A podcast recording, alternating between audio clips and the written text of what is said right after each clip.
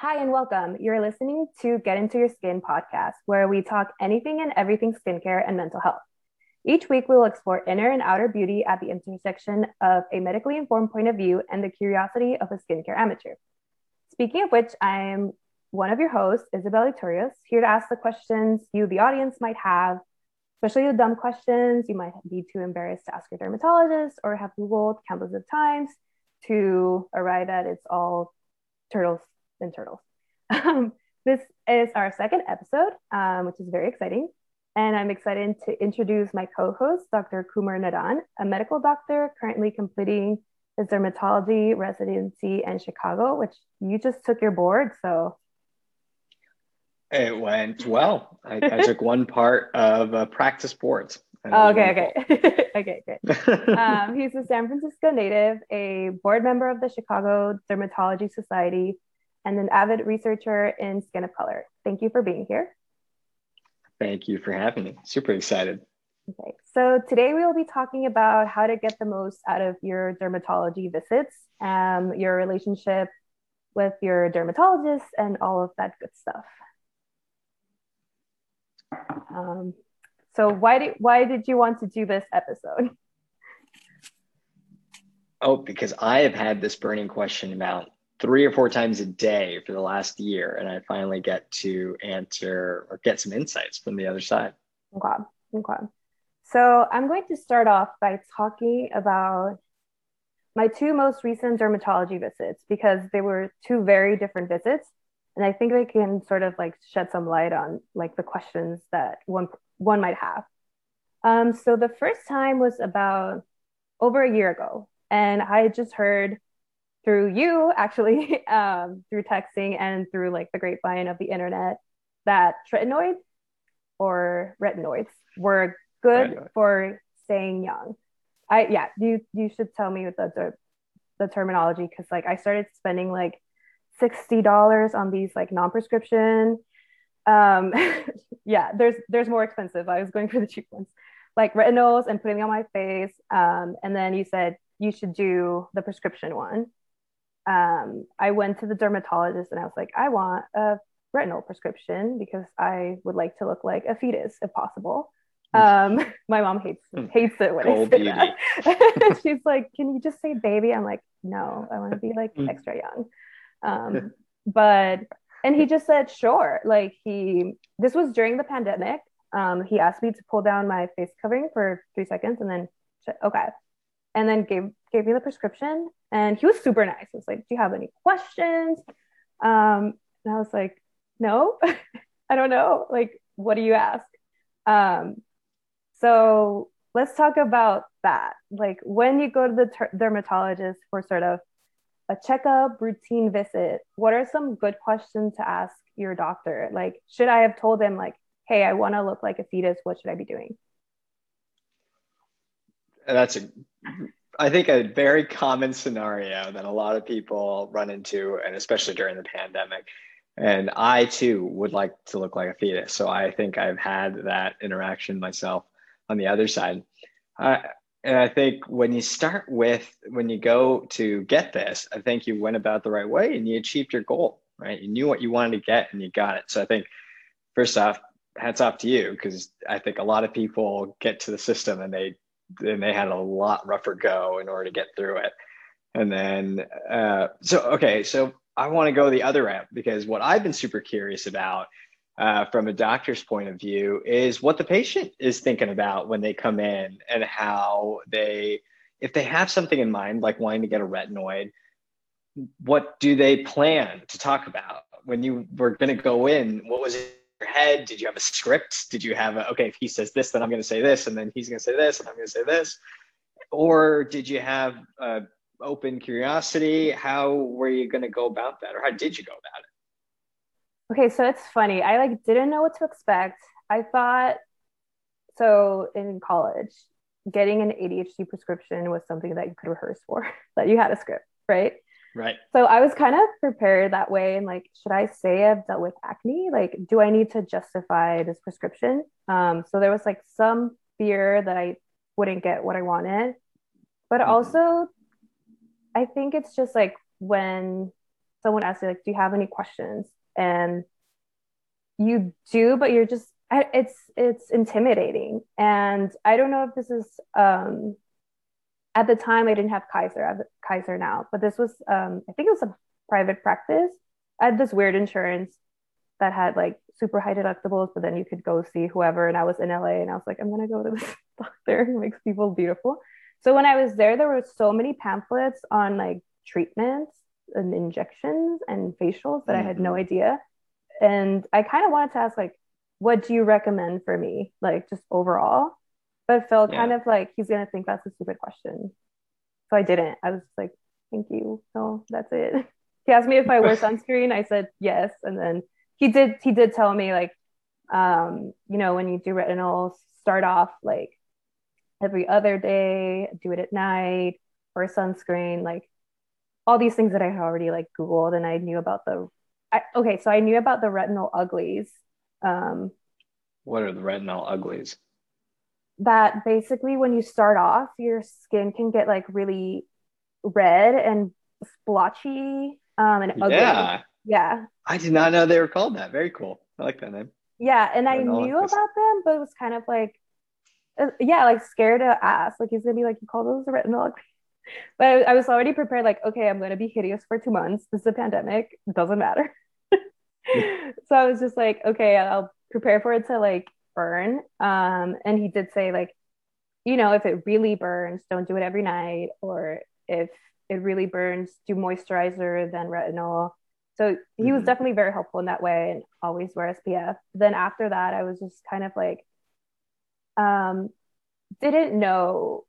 And this was one of the questions that I had for later. It's like, when you go to a dermatologist, can you be like, can you check my body for skin cancer or weird moles? Like, is doing like yeah. a full full body checkup a thing or not? And it's just like, okay, got the retinol, like, bye. Like, I don't know what you guys. Yeah, where do you start? yeah yeah where do you start what you can ask for you know I, I think i think the system is a system and there's so many parts to it and you never know what you're going to get you never know who's going to be on the other side what kind of mood they're in what they're going through it's so hard to predict i think uh, dermatology is pretty beautiful on that i found that most doctors are very ready most dermatologists i'll say not doctors most dermatologists are ready where they show up through the door and they are ready to get on your team.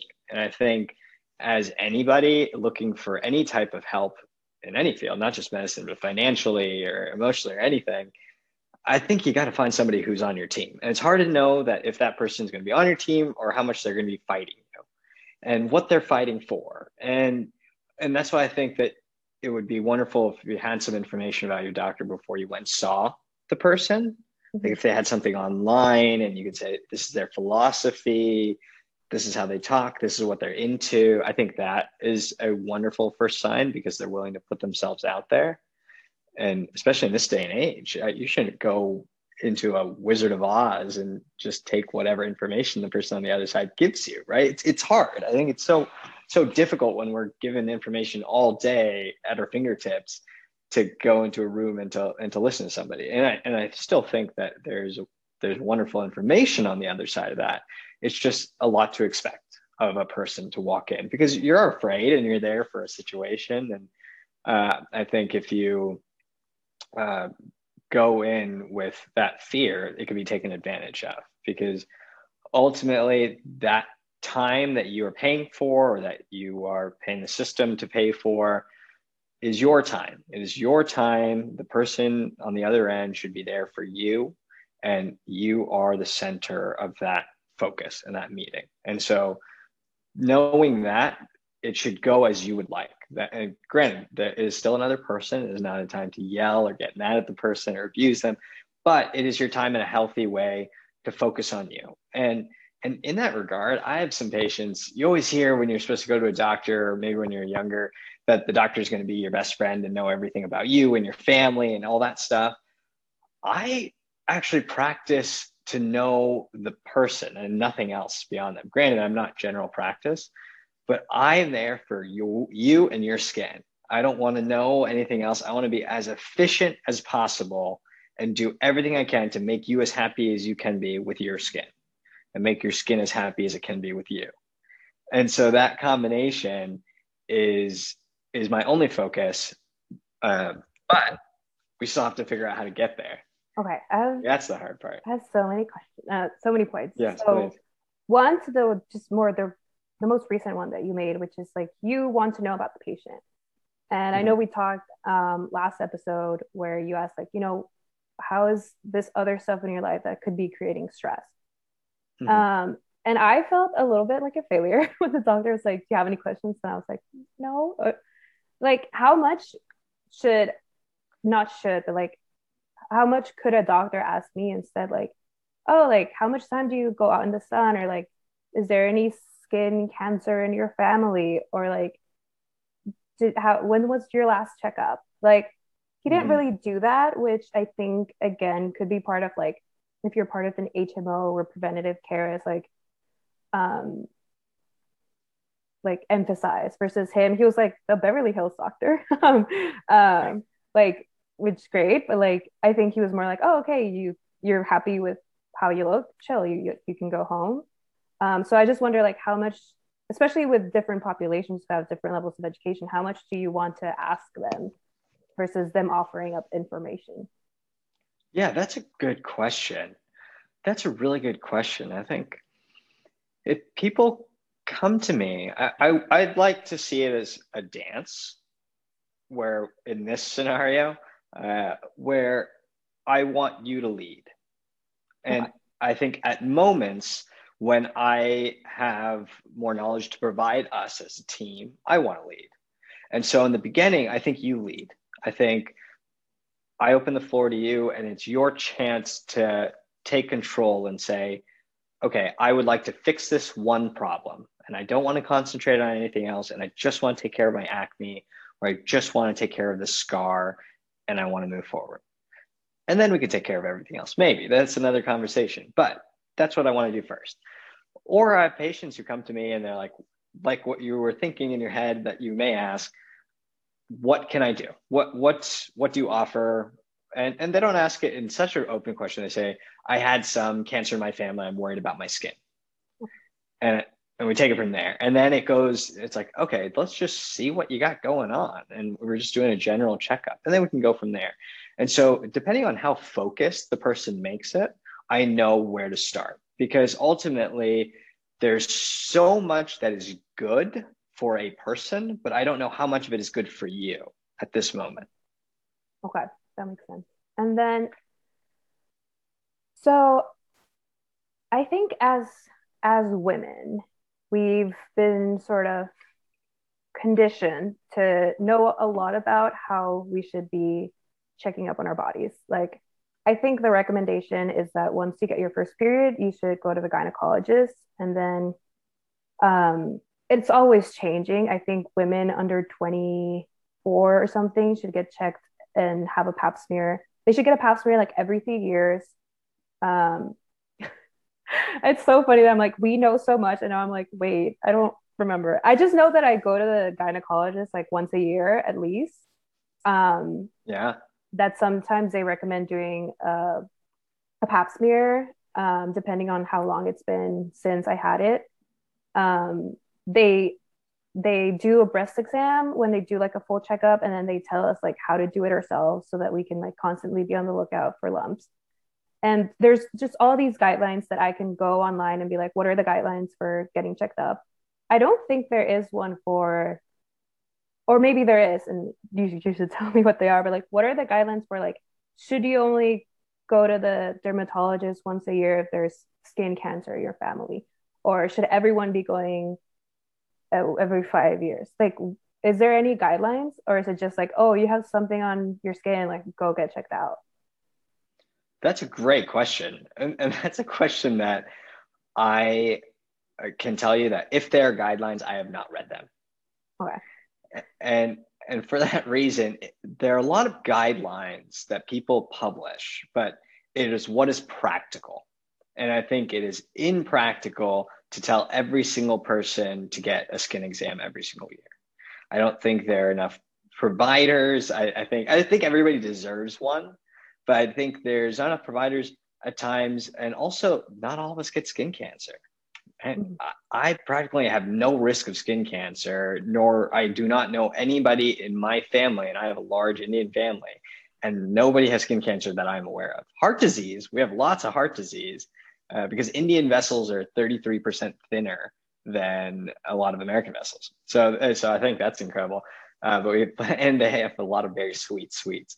Uh, but they, uh, but we don't have a lot of skin cancer. So I think it's impractical. So, uh, but if you're very white and you're, or if you're Irish or Catholic, and I'm in Chicago now, and there's plenty Irish and Catholics and Polish, they're very fair skinned and they have a high risk. And so they already know to come in. Oftentimes, they'll wow. know to come in, or when they come in, I will have a high suspicion. They're like, okay, look, you're going to be dealing with this at some point. Oh my god! Uh, versus I didn't it, yeah, yeah. no, it's everybody has their own has their own problems, right? Yeah. For for us, oftentimes as we get darker, but we don't get skin cancer, and for them, their problem is they can't tan, but they get skin cancer, and so, uh, but they look fair, which would grass is always greener, and the Asian population would think that's nicer. But I think, uh, I think there is there's so much out there in terms of information that you got to trust the provider, I hope the provider narrows it down to what is for you. And now I, I think it's super interesting. You, you, talk about all the regular checks that you do as a female mm-hmm. for your body and for everything you're warned about and what's provided. And I'm sitting here thinking, I haven't been to the doctor in two years. And I don't think there's any reason for a guy to get a mandatory check till they're 50 at which point they need to get colorectal cancer screening regularly. But till then, I have no HPV screening. I have no mammograms or lump screening. I, I am not educated in that same way to well, do for my body what you do for yours. It's it's funny because I think that quote unquote women have a lot of moving parts, um, especially like we go through like the life cycles, right? Like when we get our periods around 13, 12, whatever, and then most not I don't even know about most, but the medical institution thinks that women most women will want to get pregnant. So then there's that part, and then there's menopause. So there's all these reasons why we need to go get checked out. And I'm gonna back in college, I took a class on medical sociology, and uh-huh. there, there's a lot to be said about women live longer and it, a lot of it has mm-hmm. to do with how we engage with medicine a lot. We get checked up. We mm. things are found a little bit sooner. Men who are married live longer because they have nagging wives who make doctor's appointments for them. Like single men in their 40s are just like what? Doctor? Dentist? Never. And so a lot yeah. of things go unchecked. But then there is this right. thing where like there is a sort of power from from like medical institutions that now they have more power over women. Um, mm. and there's this trend of over medicalizing a lot of things like um, like menopause wasn't really medicalized 50 years ago or even 100 years ago it wasn't male gynecologists who were delivering babies. It was female um, how do they call them in english? The women who help? What midwives yes. Like like things that what's in spanish? Um parteras, like yeah, I don't know. Yeah. yeah. Cool. Um, but oh, where was I going? yeah, and and and just sort of medicalization as a term in sociology is something that I am very interested about because I, I tend towards the neurotic and thinking like, no, the more I get checked out, the better. But it is sort of like we sure. are medicalizing conditions that really weren't conditioned. Like now there's a thing where you can be pre-pregnant, right? And you go get checked out as pre-pregnant and they tell you to take folic acid and all these things. And like pre-pregnant isn't a condition. It's it's me. On like I'm not pregnant and could be in the future. Yeah. I'm pre-pregnant. Is it like prenatal as in you're planning for pregnancy? Some no. Like some women will go get checked in. They're 29. They're like, oh, are you married? Okay, you should be taking this just because they assume certain things, right? And it's it's a mm-hmm. little bit like mm-hmm. the term pre-diabetic. Like mm-hmm. that's something that has become really widespread. You're pre-diabetic, and it's like, well, you're not diabetic you're just mm-hmm. getting closer to having those insulin numbers that could get you diabetes but now we're we're scaring you into telling you you should be doing this that and taking these things we're like well you're technically pre a condition so there's just a lot of I forgot where I was going. I just get really interested yeah. in that, like, women have been sort of like the power of doctors has been growing with them. And um, people talk yeah, about medicalization. That was the other thing because he said um, it mm-hmm. wouldn't be really practical to have everyone get a one year checkup, right? Um, mm-hmm. That would put a strain on resources. But until and you can tell me more about this. The American medical system is that you can pay for procedures. There are mm-hmm. a lot of extra things that are done in certain medical assistants, like probably not like public ones or where you get extra mm-hmm. exams. People talk about getting extra mm-hmm. x-rays that I don't really need. Um, the number of how do you say um I just um what are you what is it called when little babies get their foreskin circumcisions like the number of circumcisions performed performed in the US That's versus right. the UK is very different and it, a lot of it has to oh. do with in the UK it's a public system you don't you don't really need a circumcision in America you can sure. charge for a circumcision so it's just kind of it becomes yeah. a routine and then it becomes cultural. Yeah. obviously now there's all these ideas about foreskins being dirty blah blah blah blah. But like in, in europe right. that's right. not the case. Yeah. Um, yeah. That's a really okay, good i point. just talked a lot. Yeah, yeah. and it was all great. It was all really good. And there's so much to it. And i want to stick with the medicalization first because I, I think you're so right right? It's just you have a system that is for a, a people who then feed the system. And it builds both. And where do you where's that line between good and too much? Because like you said when not just if we do a regular skin exam on everybody it's a waste of resources it's also a waste of your time right? If i had to go in for a regular skin exam every year it doesn't make sense because they're not ever ever find anything on me I might have one or two moles, and and the chance of it becoming skin cancer is so rare that's just like now you're just taking money, right? And other people's time that could have been getting things treated. So when you have that medicalization, it makes so much sense. And and then the stigma that comes with it, with the circumcisions of, of these little kids in the US, it, it it's absolutely true. You don't need it. But okay, now if you're one out of 10 that doesn't have it, is it wrong? It's is it different? Is it weird? And so yeah you're absolutely right. I, I think uh, you you are right in that you probably experience this. It seems like you do experience this so much more naturally than men. So so when you go in do you feel like you already know that you have to do all those things? You feel pressure to do all those things? Or is it you're told once you get there to a doctor's office or a facility that you're it's you have to do all these things otherwise it goes sideways. Yeah. No and to address i think the what you said the balance between good like is this preventative or is this too much is something that like is definitely talked about a lot. Um i when you get to the gynecologist um, they tell you how often you should come back for sure and like how often you should be checking yourself. Um, but you have to get there in the first place and there's there's some messaging about like you should get checked out. I my mom married a gynecologist so i've been so i know about that a lot just from hearing yeah. those conversations. Um and i i tend towards neuroticism like i i tend towards i tend towards going to the doctor maybe a little bit more than i have to or you know texting you or texting um, my stepdad. Like what's this this and this? Um, and so i because of him i'm also aware of the discussions that go on. Like only 10 years ago you even if you were younger than 30 you sh- you were supposed to get a pap smear like every year. And now they're saying mm-hmm. you don't every, every few years right? Um or um the more intense breast exams where they like how do they call it? That mammogram. Okay. mammogram where they actually like take your boob, smash it, and like and like I've take heard. scans of it. yeah, I haven't done this because I'm I'm almost 27. Um, but I had you know older coworkers who were in their 40s and they they had to do it, you know, every year. And then it came out you don't need it to you need it you don't need it every year unless you're 50 and then there's history but now at that point you're scared because like your mom has been doing it every year for however long so like I would be like, no, I want to do it every year. You know what I mean? So I think there's mm-hmm. just a lot of conflicting information. There's definitely a lot of change. And I think when guidelines change, I'm sure it has to do with evidence and statistics. Like, why are we doing these exams if we don't find anything? Um, I was listening to a doctor talk about HPV, how mostly mm-hmm. everybody has it, um, or that when you do have HPV, it's very rare that it actually turns into cancer.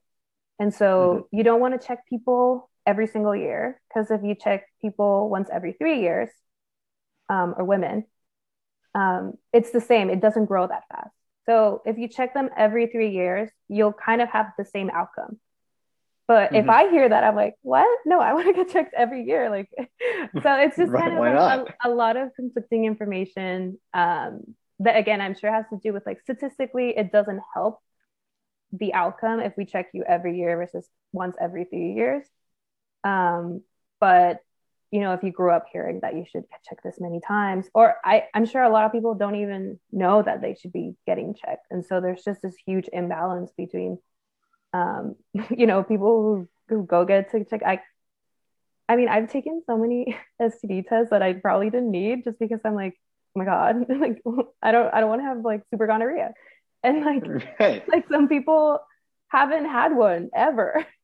So it's right. just like, it's like I'm yeah i'm active it could happen right but I, like yeah there's i i remember a guy in college who was like i've never had one in my entire life and it it just blew my mind i'm like you're 21 i've had 500 and so i think it's just um there's not a lot of consistency in the messaging. I don't think it reaches everyone in the same way.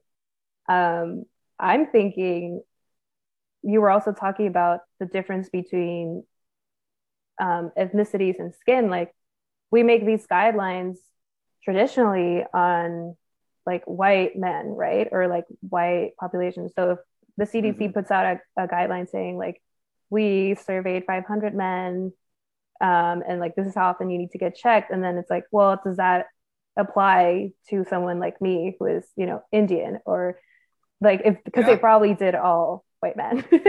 so so yeah. I, I like when you were talking about that, I was like recognizing like, oh, it is so hard to have guidelines for everybody when the generalization is going to be an issue because we're not all the same. And yeah. similar with women, like like Hispanic women tend more towards diabetes and black women mm-hmm. towards heart disease. And so it's just really hard to set guidelines and then we we for all everyone yeah we all interpret it for everyone yeah, Yeah. we're everyone. It's so hard. It's so hard. There's a c- comedian skit where he talks about how society has to move as slow as its slowest person.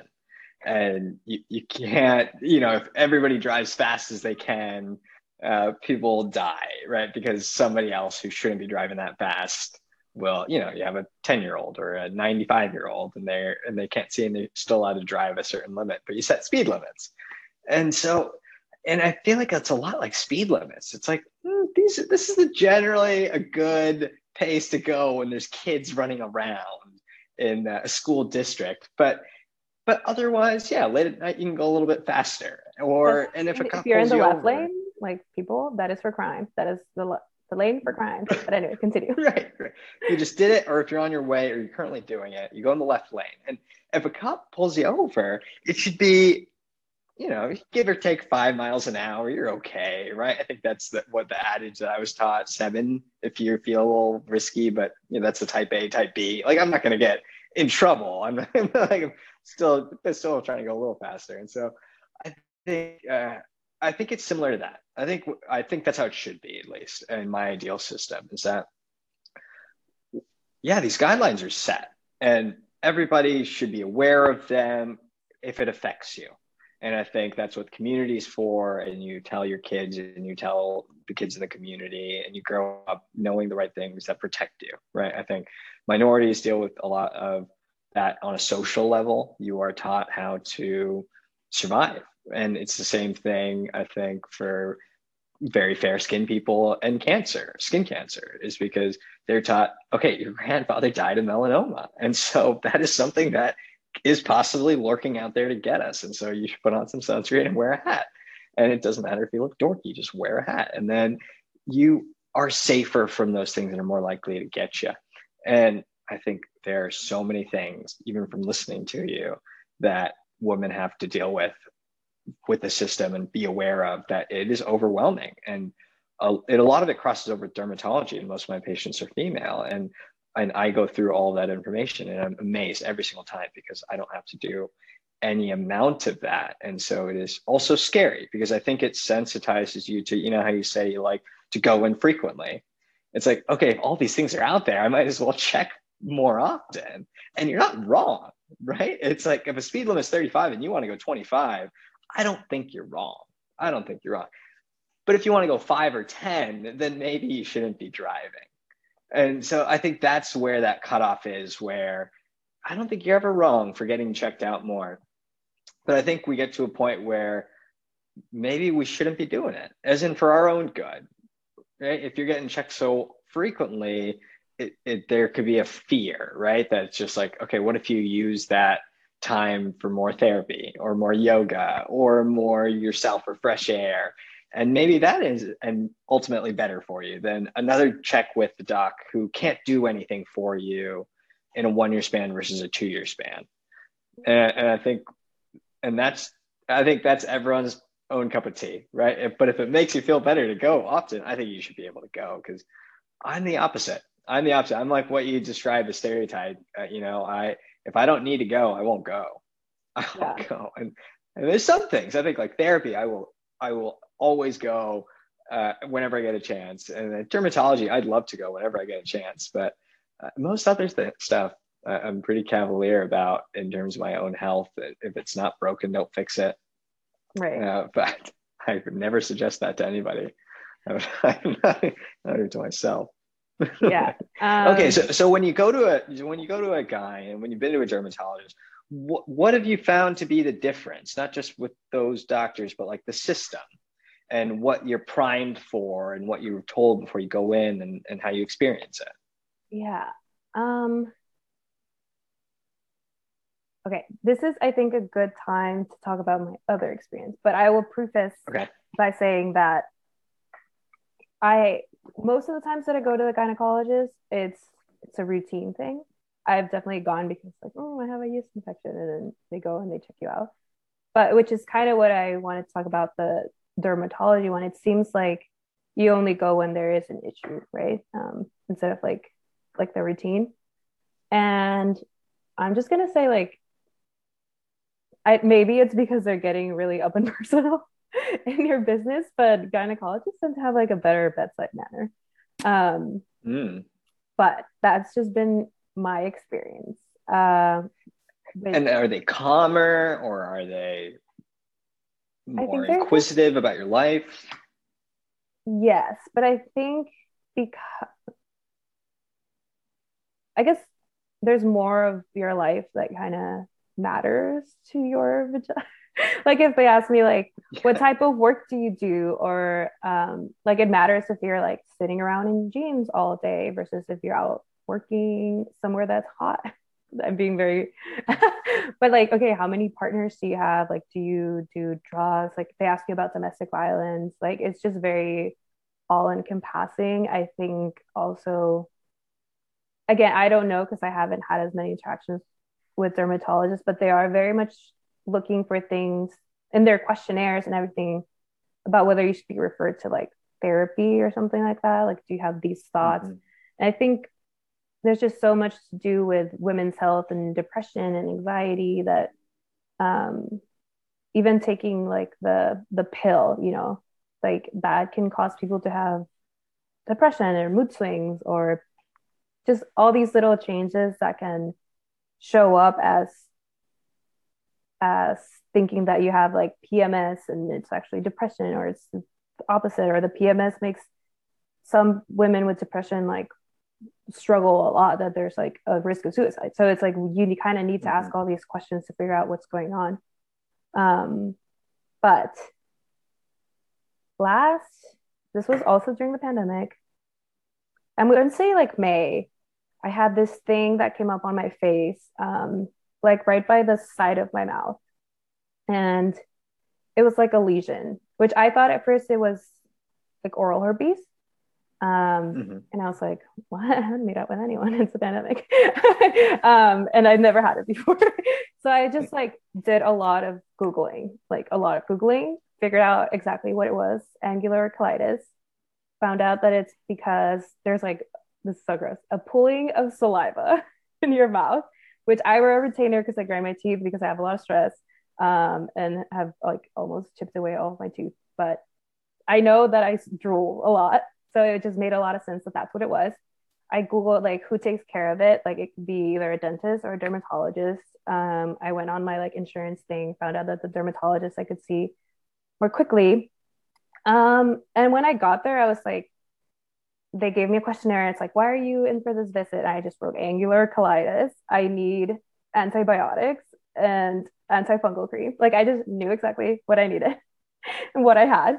And I went in, told the doctor, granted it was a pandemic, but he was just like, okay, like, can you pull down your mask a little bit? And he did like, like looked at it for truly five seconds. And I was like, yep, you're right. Um, I'm gonna give you this this creams that you asked for.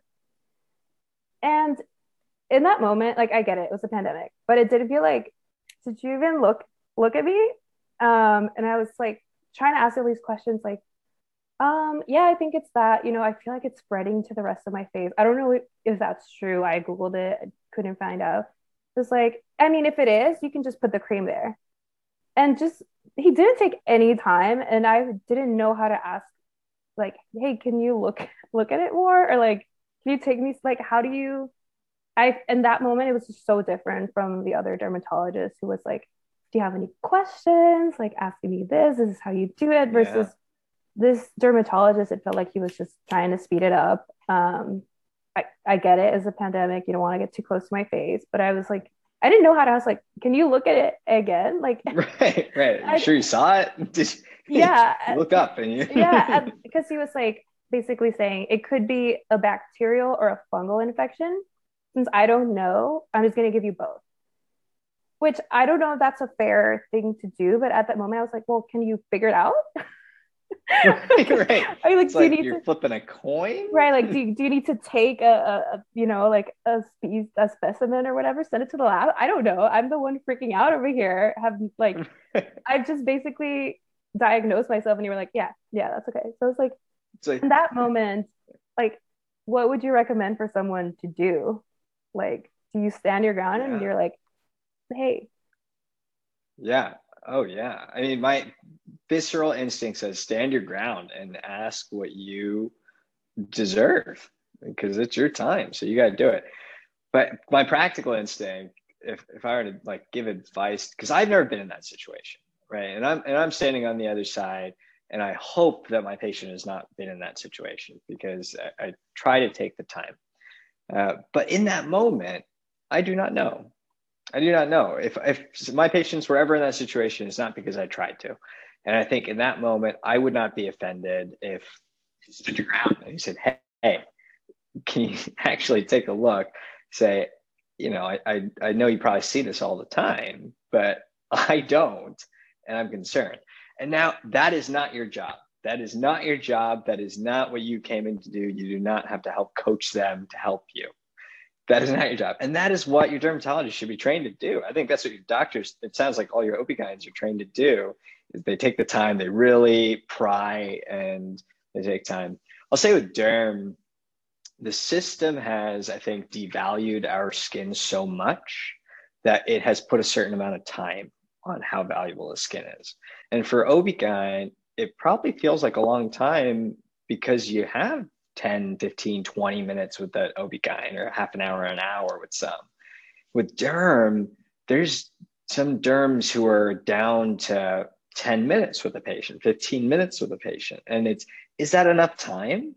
For some people, some patients, yeah, sure. If you come in and be like, hey, I want these creams and I don't care if you look at it or not, I just want the creams. Like, all right, you, you figured it out in 10 minutes. But just to get through somebody's name and what's going on, it takes so much time. I, you know, I, it's a, incredible how much is asked of patients and doctors and the, of people by the system and it's not fair because I think everybody with a chronic skin problem deserves therapy. I think they go hand in hand, and I think if you are stressed out about your skin, which makes your skin more stressed out, then you need to decrease the stress. How else do you do that with therapy? I, I will happily give you all the creams I can to decrease what's happening in your skin, but the cause is your stress and and the system doesn't recognize that and the system doesn't give you therapy and doesn't count it as valid and doesn't pay for it.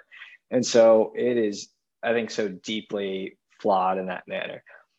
But it doesn't excuse this patient patient patient to doctor interaction, person to person, right? Two humans. I think I want to sit down with the person be, and I want it to feel like it's coffee. It's like you ask me a question, I'll give you my best answer, my best shot, and then I'll ask you a question, and I hope you do the same. And then we'll finish the coffee and we'll go. I don't want a full meal. I don't think we need to sit here and get into everything uh, because of the time constraints. But but I definitely want to have some coffee. I'm more of a tea guy. I don't really do uh, caffeine. I, I, get I crash a lot really easily. Um, but uh, I think I think at those moments, do, how did you? When did you get a sense between those two doctors that you had, between the two dermatologists?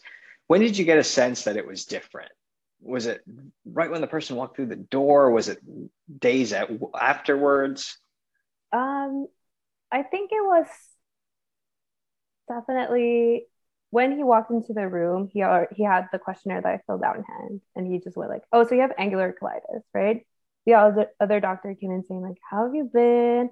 This pandemic, like, I'm gonna be wearing this mask. You keep yours yours on. You're just gonna take it off." Like, uh, it was a huge difference. Um, yeah.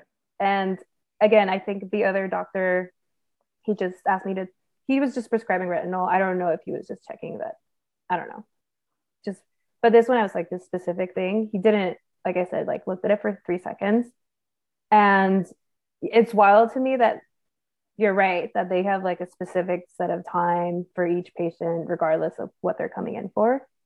Um, but in that moment, and we've talked about this, when you have a skin condition, you feel so like exposed.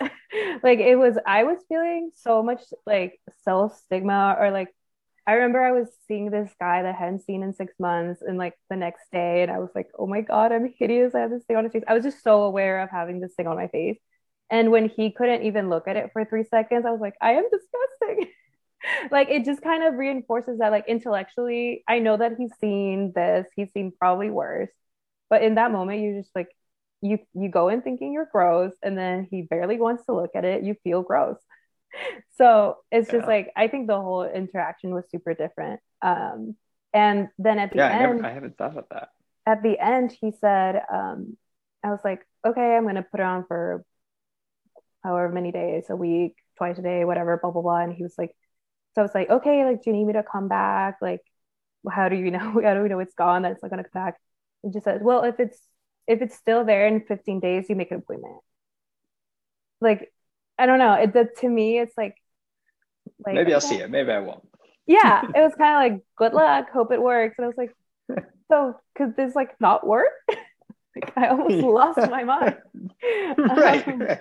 It could be any of these three things. We'll do all of them, and you're on your own. Right. He was like, well, if it's still there after the treatment that I just pre- prescribed you, you should come back. And I'm like, but that means it failed. Like, what is what is that? like, not like okay it should be gone within this many days. Like if it's still there like maybe you can shoot me an email and i can tell you what like i don't know. Um you know you know it's i feel the same when i call customer service. You know when you call and and medicine no matter what people say is a customer service job right? There is a clear customer and you are there to help them.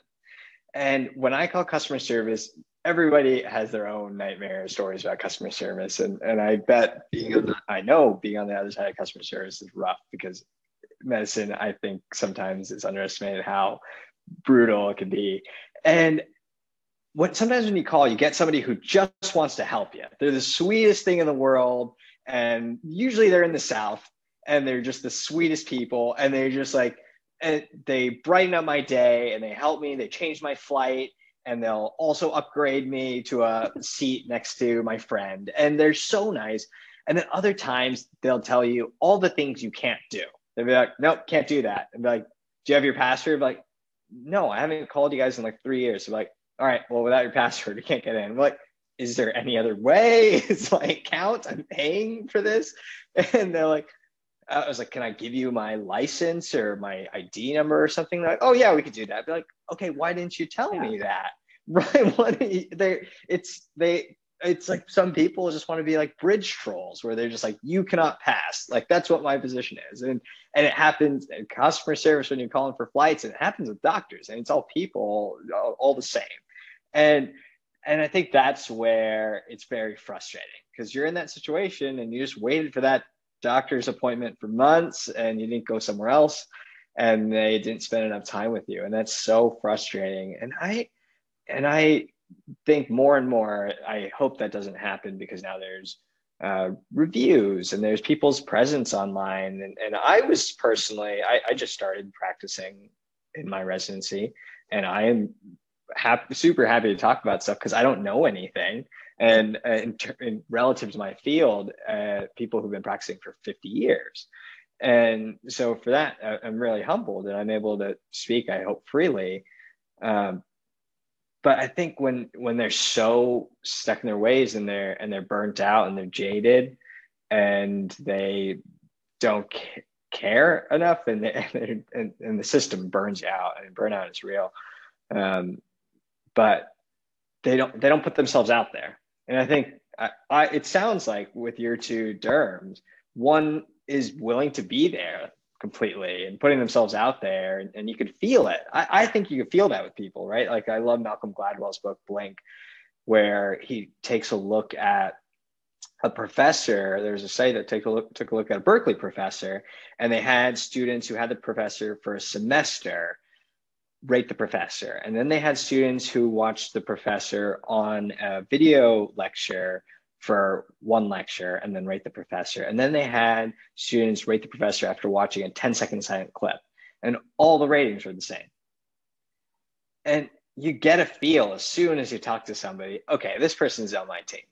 Or this person is just gonna right. be difficult today. This is gonna suck. And I and I and I wish we had more ways to figuring out what people feel like because I, I that's how I judge people. You mentioned numbers. something about people being like a little bit more jaded and okay just you. How do you feel when a patient comes in kind of like how i did like here's what i googled and here's what i believe i have and i'm pretty sure i have it? Like is that annoying to you or are you like oh like you did your research like wh- what are your feelings that, that's a great question because I don't get this a lot in my population. Uh, it's it's it, they don't have that access and so they don't come in with this. But i do i do get some patients with it and so it's very memorable. And usually they're young and they are smart and they are have access to a lot of technology and they're and i think rightfully so and they get a lot of information. So they come in and they believe that and they will tell me the diagnosis. And I think there's a tone. I think there's one out of all of those patients had a really angry tone where they already thought that I was going to get in the way of what was going on. And I think that one was tough because I, I did not argue with them, but it takes away my ability to help because I, I now I'm here to you know fill out some forms for you and send some stuff, which I can do, but it doesn't open up a lot of doors for me to give my input. But the other ones I think are some of my favorite patients. They're just so friendly, so easy to work with. They care about their condition and they want to fix it and they're dedicated and they research stuff and they're smart and I think that is incredible. And so I personally love it and I think my goal in those and what I try to do is I try to redirect or focus their energy and say, okay, yeah, you're absolutely right. You have angular cheilitis. This is probably what you're going to encounter in the next few weeks. It could go this way, it could get worse. It could get better with a bacterial cream, or if that doesn't, you could try the fungal cream, but this is what you expect. And if, it, if you don't see this, then you know this is what you should do. And it's it's giving us a game plan instead of saying, okay, this has got to work, otherwise you're on your own. It's it's more of a I get this is tough, um, and knowledge is power for you let's get you the knowledge that you need to fight this on your own and then if you want to see me i will be here and we'll take this another step And I think that is so difficult to do when things are moving so fast that also people get defensive. I think if somebody comes to me, right, at, my job, and you don't want anybody to tell you how to do your job. I think that's what a common right? It's like, don't tell me how to do my job. Um, and I, but I, I think that's just, you know, doctors being defensive because they, like we said, a lot of type A's, a lot of type A docs. Oh man, I mean, I went to medical school with my sister. We are in the same class. My sister oh. and I are very, very close. Yeah, we are very, very close. We, in, we did medical school. I don't think a lot of people get to say that, but we uh, when we're in high school together, and then separate for college, and then we're in the same class, and she's a year older than me.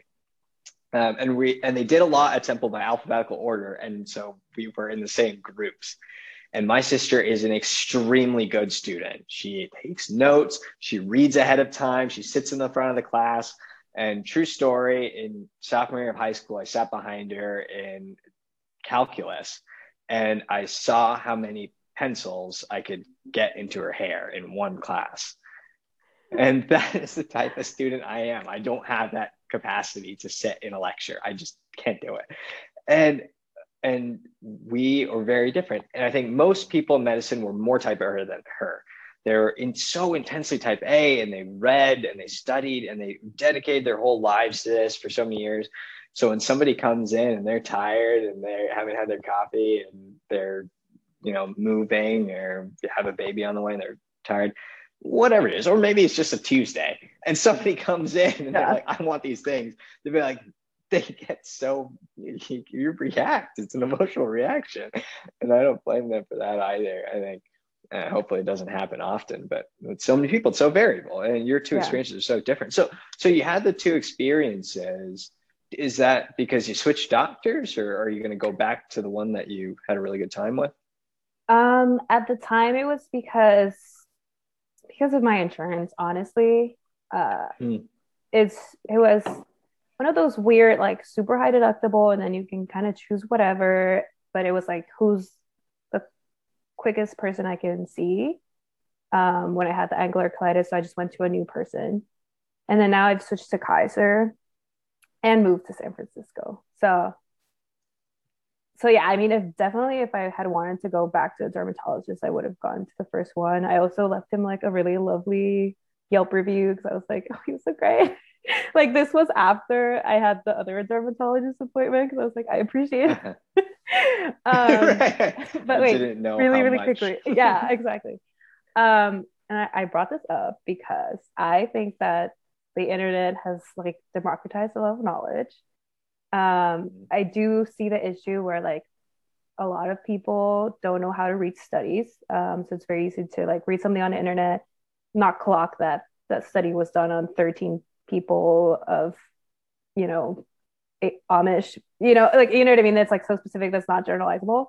Um, but my mom's husband, who's a doctor, he has this um, mug that says like, I didn't get my medical degree from Google University. and it's just um, we we don't fight. We did we have discussions about like when women come in to see him because he's a gynecologist and they have all these ideas and he gets very annoyed. Um, and I'm saying, hey, sure. they're like they're it's a good thing that they're like looking into it that they have all this knowledge at their fingertips like but this is my job and like i think I think when you go in, like this is what I found on Google, you should be open to changing your mind, obviously. Yeah. Yeah, but, that's the hard part. But the fact that he has his mug it just drives me crazy.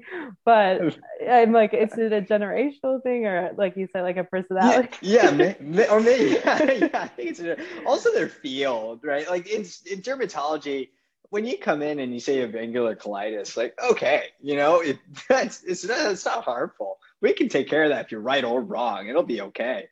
You, but I, when I worked intern here and I had patients who come in, and they're like, I have cancer. Like, why, why do you think you have cancer? It's like, it's like, well, you know, my neck was itchy the other day. And it's like, I don't know where to start. I just don't know what. Um, WebMD what, will tell you you have cancer for literally anything. I, I know. And it's just like the jump from an itchy neck to cancer that you made. There's so many steps that like I don't know where we're starting. Like, you tell me where you want to start, and we'll take a shot at it.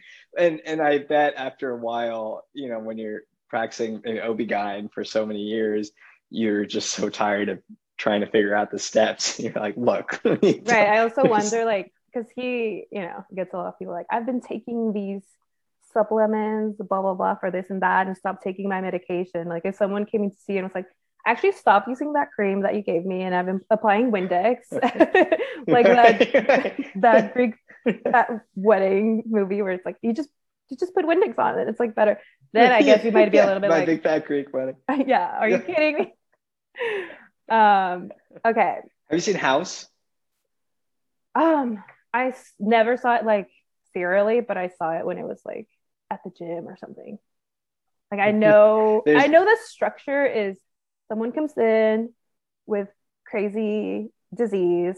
He says it's uh-huh. lupus. Nobody believes him, and then it's lupus. Yeah, yeah, yeah. That's a great. That's pretty much it.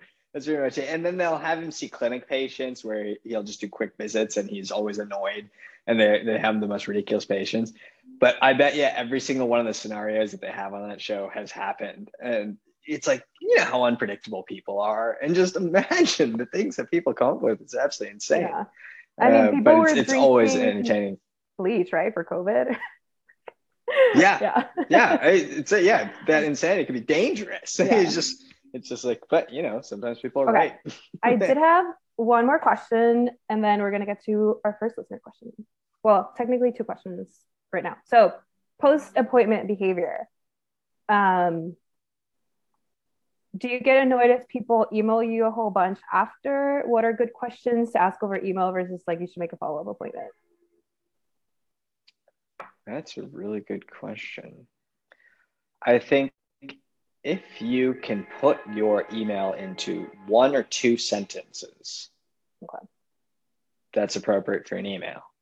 I think if anything more than that, it's one, a lot to read and to concentrate on um, and two, because I think if I'm in the middle of other patients, you're going to want my full attention if it, it is an important issue for you. And I think you don't know what you're getting when somebody answers an email. And also, when I'm answering an email, it's not the same as me seeing you in person. You don't have my full attention because emails. But two, I, I think if it is a long question and it's hard to tell what the content is for for a patient to know whether you should come in or not but if it's a long question, then I'm sorry, there's a horn going off. Oh, there's been a upset. garbage truck outside of my place where okay. Oh, I can't hear that one. oh, really? um, yeah. I think if it's a long question, it it means that you just want more time. I, I see all these encounters by time, and I know a lot of doctors don't like telehealth because the communication is just not the same. And I think when you come in and I can see, I can hear the anxiety or, or sadness in your voice, I know how much it's affecting you, then I know how aggressive that we want to be oftentimes. Right? Sometimes there's lots of treatments, but they're different in terms of aggressiveness. Some people want, okay, let's do this as aggressive as possible. I don't care if I have like a little bit of side effects for a week. Let's just get this done. Other people are like, I want as low side effects as possible. I want no side effects. I want this to be super safe. I'm really afraid of steroids or medications. Let's take as long as time we need. That's fine too. But I don't know that. And I think a lot of doctors don't ask questions for that. Maybe we're not trained to. Uh, but I think also we're classically trained to speak with you in person and then you get a feel for it. And again i think everybody can get a feel for that. It's not doctor training but you sit in a room with somebody you can feel stress. You know you yeah you don't have to you don't have to listen to anything. And oh man it's like the tension in a room between two people. Or like when you're texting when, and there's no emoji and you sound like yeah you, you texting you know emoji right. Yeah then you just assume i'm angry. Okay and then uh, the last follow up question to that is do you have a bunch of gross rash pictures in your inbox from people? Yeah. Yeah. yeah. My my entire inbox, my all my photos of my phone. I I do never I never have pictures of my phone. Uh, I oftentimes I'm reading textbooks on airplanes and a picture of a rash on genitals will pop up or a child will pop up and it is not ever going well if somebody's looking around because they're very vibrant pictures and they're and it's in a bunch of text. But I just can't uh, imagine don't you're opening an email somewhere in public and someone just emails you like a picture. all the time, all the time, all the time. I have stopped. Uh, I, I I cannot hand my phone to anybody now because if they look through, it's just it's, it's not good for anybody. There's So, these, yes. um, Covers or like the the glass of the this is how much I know about iPhones, where you can make it like dark so that only you can see. Like people can't, you know, people do it if you Oh, don't want people to read it, but if you don't want people to see the rashes and you want to open them in public. yeah, Okay. I, I need to stop doing. I just stop reading now in public. Like no cafes. I'm not allowed to study in cafes. I haven't been kicked out of any yet. it's been COVID, luckily, but yeah. Okay, so we do have a listener question, and I'm going to read it now, and then we're going to so Answer it. And send more All listener right. questions to get into your skin pod at gmail.com or through the Instagram DMs at get into your skin pod on Instagram. Okay. Yes, Hey. please send, send. Well, what? Yes, yes. Please send questions. Okay. Hey, Isabel and Kumar. I'm a 31 year old man who still struggles with mild to severe acne on my upper back. It's something I've always been insecure about. I figured there would be no possible way I'd still have acne at 30, but here I am. I've been to a dermatologist who prescribed doxycycline. Okay. Which- Doxycycline. doxycycline, which I took for a year and didn't didn't seem to have much of an effect. I'm considering taking Accutane, but I'm concerned given all the side effects that people I know have experienced from it. Do you have any recommendations for someone in my situation or any remedies that have worked for someone like me? Peace. Um, you know, Michael Jackson. That's pseudonym. Um, Okay. Michael Jackson, great question. So, so back acne and doxycycline, and it's just isotretinoin. Did he take it? What? Did Michael did Michael Jackson take the isotretinoin? doxycycline took This for about a year. doxycycline took for about a year and didn't didn't seem to have much of an effect. What what is doxycycline? I keep butchering So- it. Yeah. So so great, great question. Okay, so Mike Michael's got Michael's got back acne, and so, so there's, there's so many parts of this that I, I can't wait to talk about. Uh, so doxycycline first is a very commonly prescribed medication by dermatologists. So I know a lot of people uh, when they hear this, they will know what doxycycline is, and mixed opinions about it from patients, I, I believe, based on how how you look at it. Um, but uh, dermatologists love it. We give it to everybody. We give it to everybody. Now, th- I'll tell you why there's mixed mixed opinions. My patients, when I give them doxycycline, they do like it. I think there's mixed opinions in social media or overall because it is an antibiotic. Okay. So doxycycline is a commonly prescribed antibiotic. It's quite versatile. So it's used not just for dermatology, but also other uh, and higher uh, dosages for other specialties and general medicine for infections. But dermatologists use it at a sub antibiotic dose. And so we do not use it to kill the bacteria, though it does help with that. But we use it for a long period of time at a lower, safer dose to be anti inflammatory.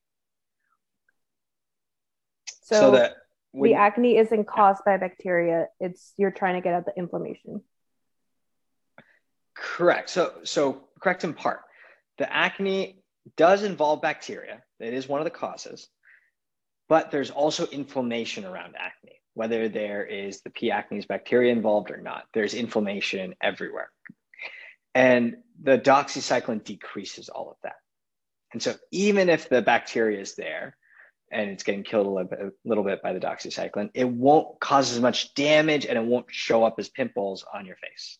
That's the hope and that's the goal and it does pretty good job of it there's my some of my patients they email me and call me and they see me in person and they just want the doxycycline and they want to be on that as long as possible it is an antibiotic so we don't want to build up resistance and we don't want to do that for as long as possible so it's meant to be a short term let's calm everything down so really great medication it's not a long term fix it's just Okay. to figure out a few months till we get your skin on the right system for your skin and get it healthier. In the meantime, we're just going to calm everything down and kind of like a freeze.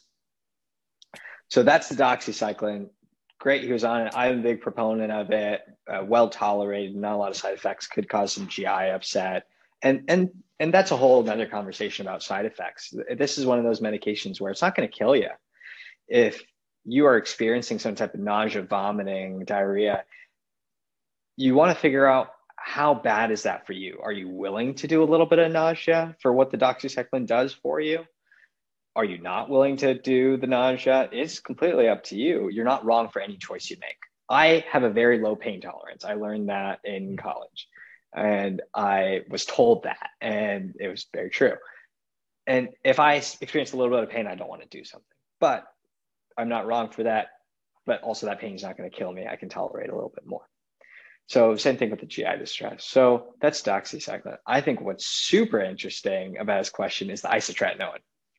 So the which one? That maybe he called it Accutane. Yes. yeah. the Accutane. Okay. Okay. So what do you know about Accutane? Um. Okay. So actually, talking about, I'm just gonna call it Doxy.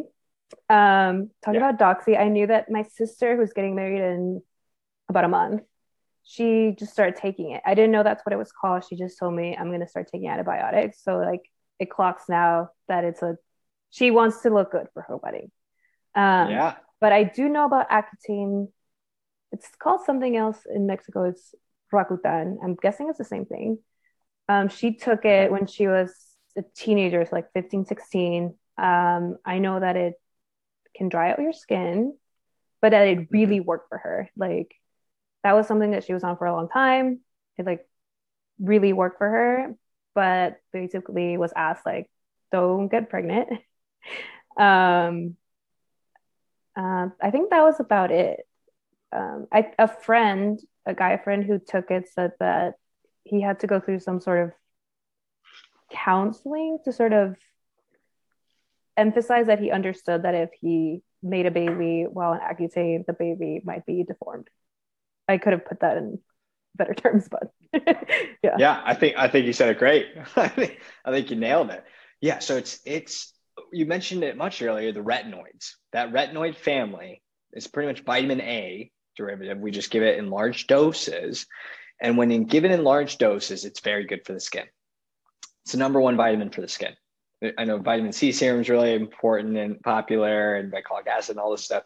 But retinoid is actually vitamin A and is the most important, most effective vitamin that your skin can ask for. It's everything. It's absolutely incredible. In cream form, they're retinoids, but isotretinoin is the pill form. It's the oral form, and that's the big gun. That's pretty much the closest thing to a cure for acne that has ever existed, and as far as people can see, will ever exist. It's absolutely incredible. Like you said, for your sister. And so the isotretinoin, it is supposed to dry out your skin. You want it to. So it shrinks all the sweat glands and it eradicates all of the balloons that collect acne or collect sweat and sebum and dirt and then form acne. And so it gets rid of all that. So it squeezes all that out, it dries everything, um, shrinks your pores. It, it does all the things that we want to do for acne. But yes, crazy side effects if taken incorrectly. And so vitamin A, not only being wonderful for our skin, is also terrible for fetuses. Absolutely terrible for fetuses. So it's pretty much guaranteed if you're on isotretinoin and you have a kid, there, it is going to be deformed, or most likely it's not going to survive birth. And there are some gnarly pictures online. They come out without limbs. And these are pictures from years and years and decades ago because nobody nowadays will have a kid on it. I'm thinking I, I shouldn't look them up, but I will 100% look them up and be traumatized. yeah, I mean, if, if you want to see some crazy stuff, it's that, and it's and it's sad, but at the same time, it was never living. It was just not, you know, not going to make it. And however you feel about abortion, it, it's, I mean, it's it's pretty much an abortive, and so it is an absolutely powerful teratogen, which is the word for um, messing up babies. And it is one of the strongest. And so you have to go through so much counseling, paperwork, the government is involved, there's regulation, all for this pill, mostly for women. 99 to one women are having the amount of work that the women have to put in compared to what guys have to put in in order to get this pill. So it's heavily regulated. And there, and I'll be clear, there are much stronger medications out there that are worse for kids and that can screw you up too, that you don't have to do all this paperwork for. And and that is just because the way the government has done it because of this crazy story. Have you heard this crazy story? With isotretinoin and senator, congressman? No.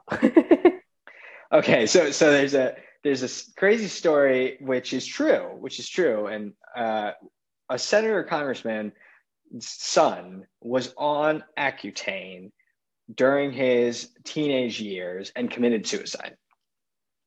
Okay. And because of that, there was the senator congressman made it his mission to get regulations on Accutane because he saw it as a dangerous drug. And that is, yeah, you have thoughts. No, so it's one of the side effects like depression or? That's so we'll get into that. We'll get into that okay. because the, the story gets crazier.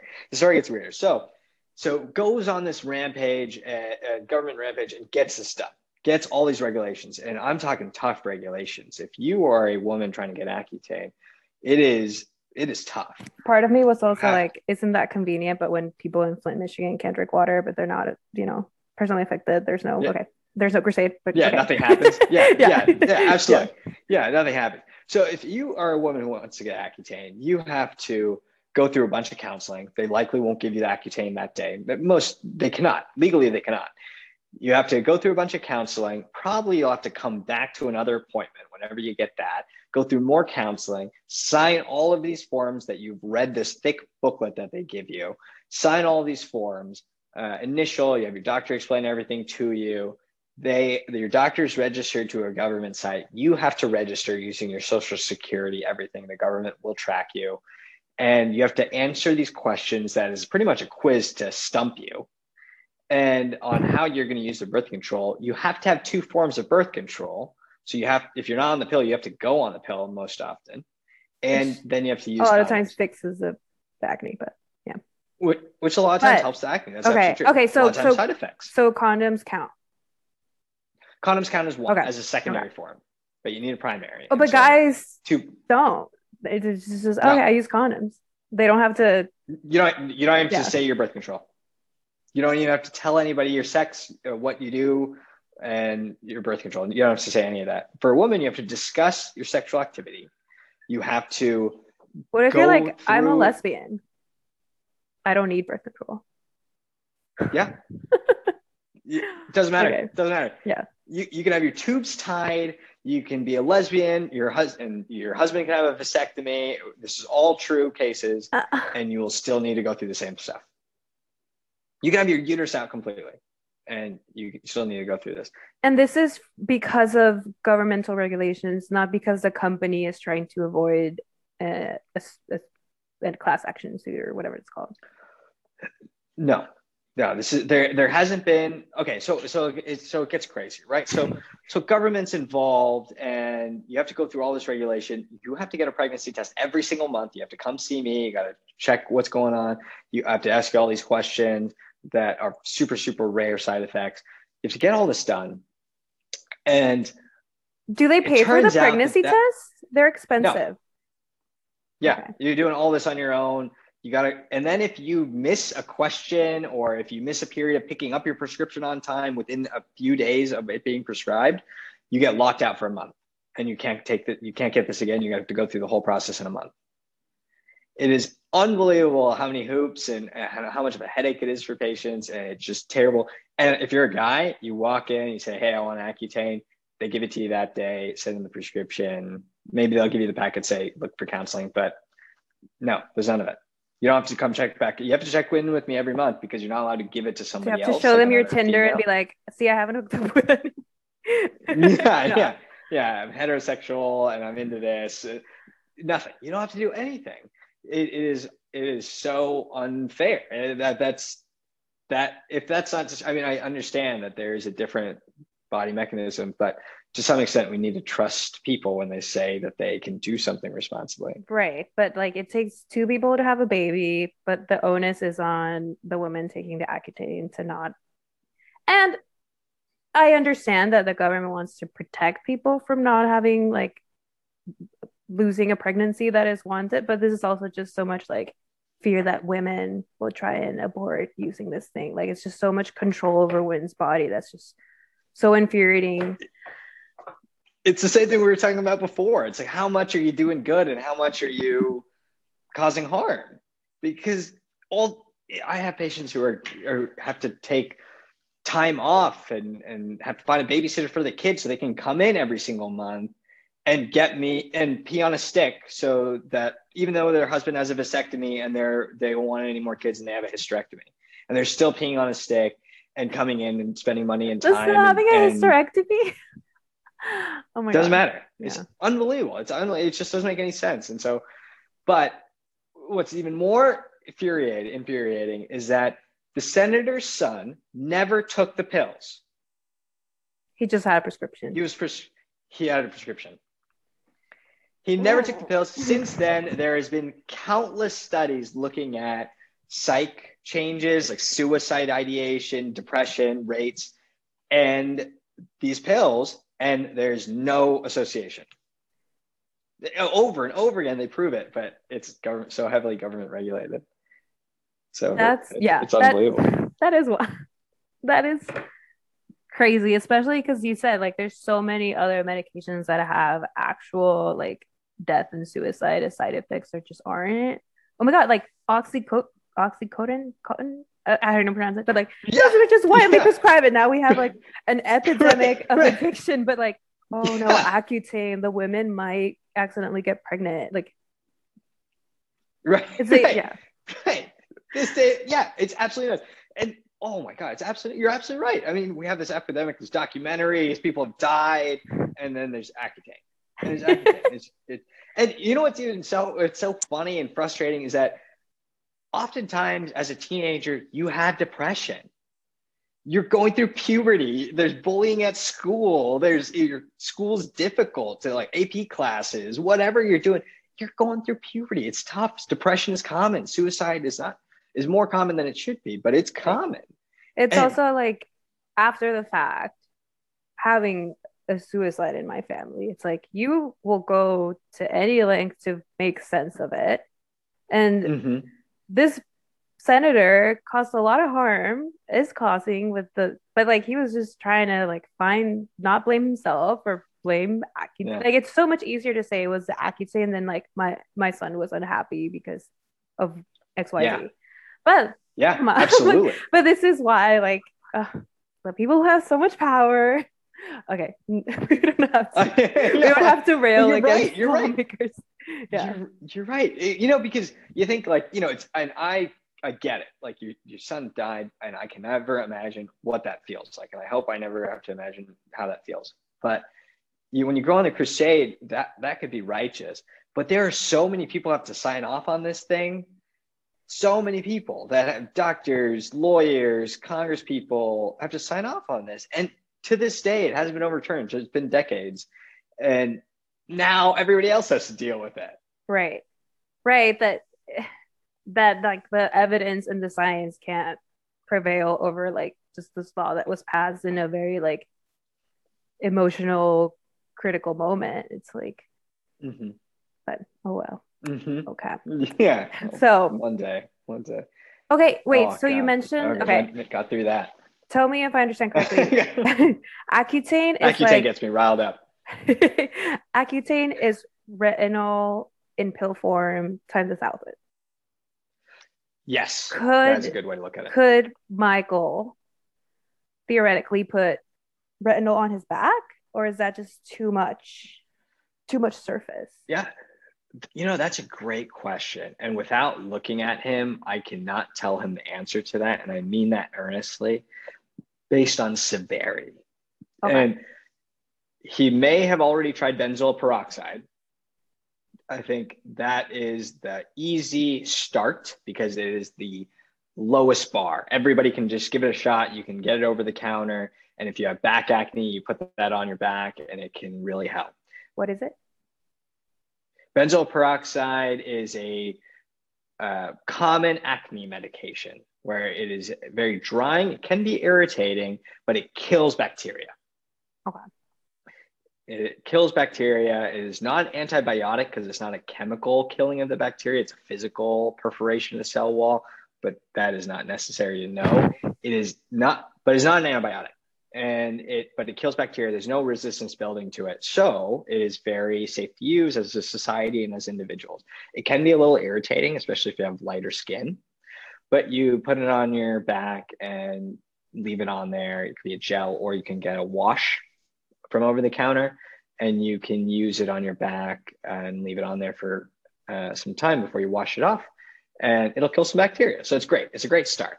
Oftentimes it doesn't work. So that's where you go to the doxycycline, uh, which is a great pill, like we talked about. And if, but along with the doxycycline, that's only going to get you better for a little amount of time. You could try the isotretinoin if you qualify for it. You don't want to bring isotretinoin is kind of like a nuclear warhead. Okay. And so if it's just a little bit of acne, which can feel like a lot, but if it looks like small acne, let's say not a little bit emotionally, but small, small little guys, then isotretinoin would just be overkill. Okay. It'll just dry everything else out, like your face and, and your lips and nose, and everything will get dry. Isotretinoin, regardless of how we talked about it, it's still a very, very strong drug. So, so that's isotretinoin. Oh, apologies. Oh, it's on your computer. yeah, it's on my computer. So, uh, so isotretinoin is a still a really strong drug, but you can use the topical uh, retinoids, but it's just not strong enough to penetrate the back oftentimes because the back is really thick. Okay. So if Michael has tried Doxy for a year, didn't have a, a lot of effect, has tried benzoyl peroxide, you would say like don't plan to have a baby and do Accutane? I'd say, Michael, I wish I could help you more. Come see me. Try benzoyl peroxide, try some salicylic acid wash. It's worth a shot. And then if it doesn't work, come see me. Okay. Um, and I, there is this one question which I know my sister has talked about. Um, but he says he's 30 and he thought the acne wouldn't be there by 30. My sister is also 30, 31, 30, let's say 30. I think she's 30. Um, and she has the same thing where she's like, I was kind of told at 15 that this would be gone by age 25. Like, why do we think that? Yeah. Why isn't it true for some people? Yeah, I think, oh man, I think that is going to open up a whole can of worms that I I want to chat more about. And I and this is where I think I would love to get your input because uh, it's so stress and society and sociology related. Uh, so I think we should stop there. okay. Because I need to get going. Okay. Um, okay. Thank you for answering these questions. I hope Michael Jackson can clear his back acne soon. um, Good luck, um, Michael. And thank you for listening. Um, please just rate, review, and subscribe to the Get Into Your Skin pod and follow us on Instagram and email your questions to get into your skin pod at gmail.com. I didn't write this down, so I'm just doing it from memory.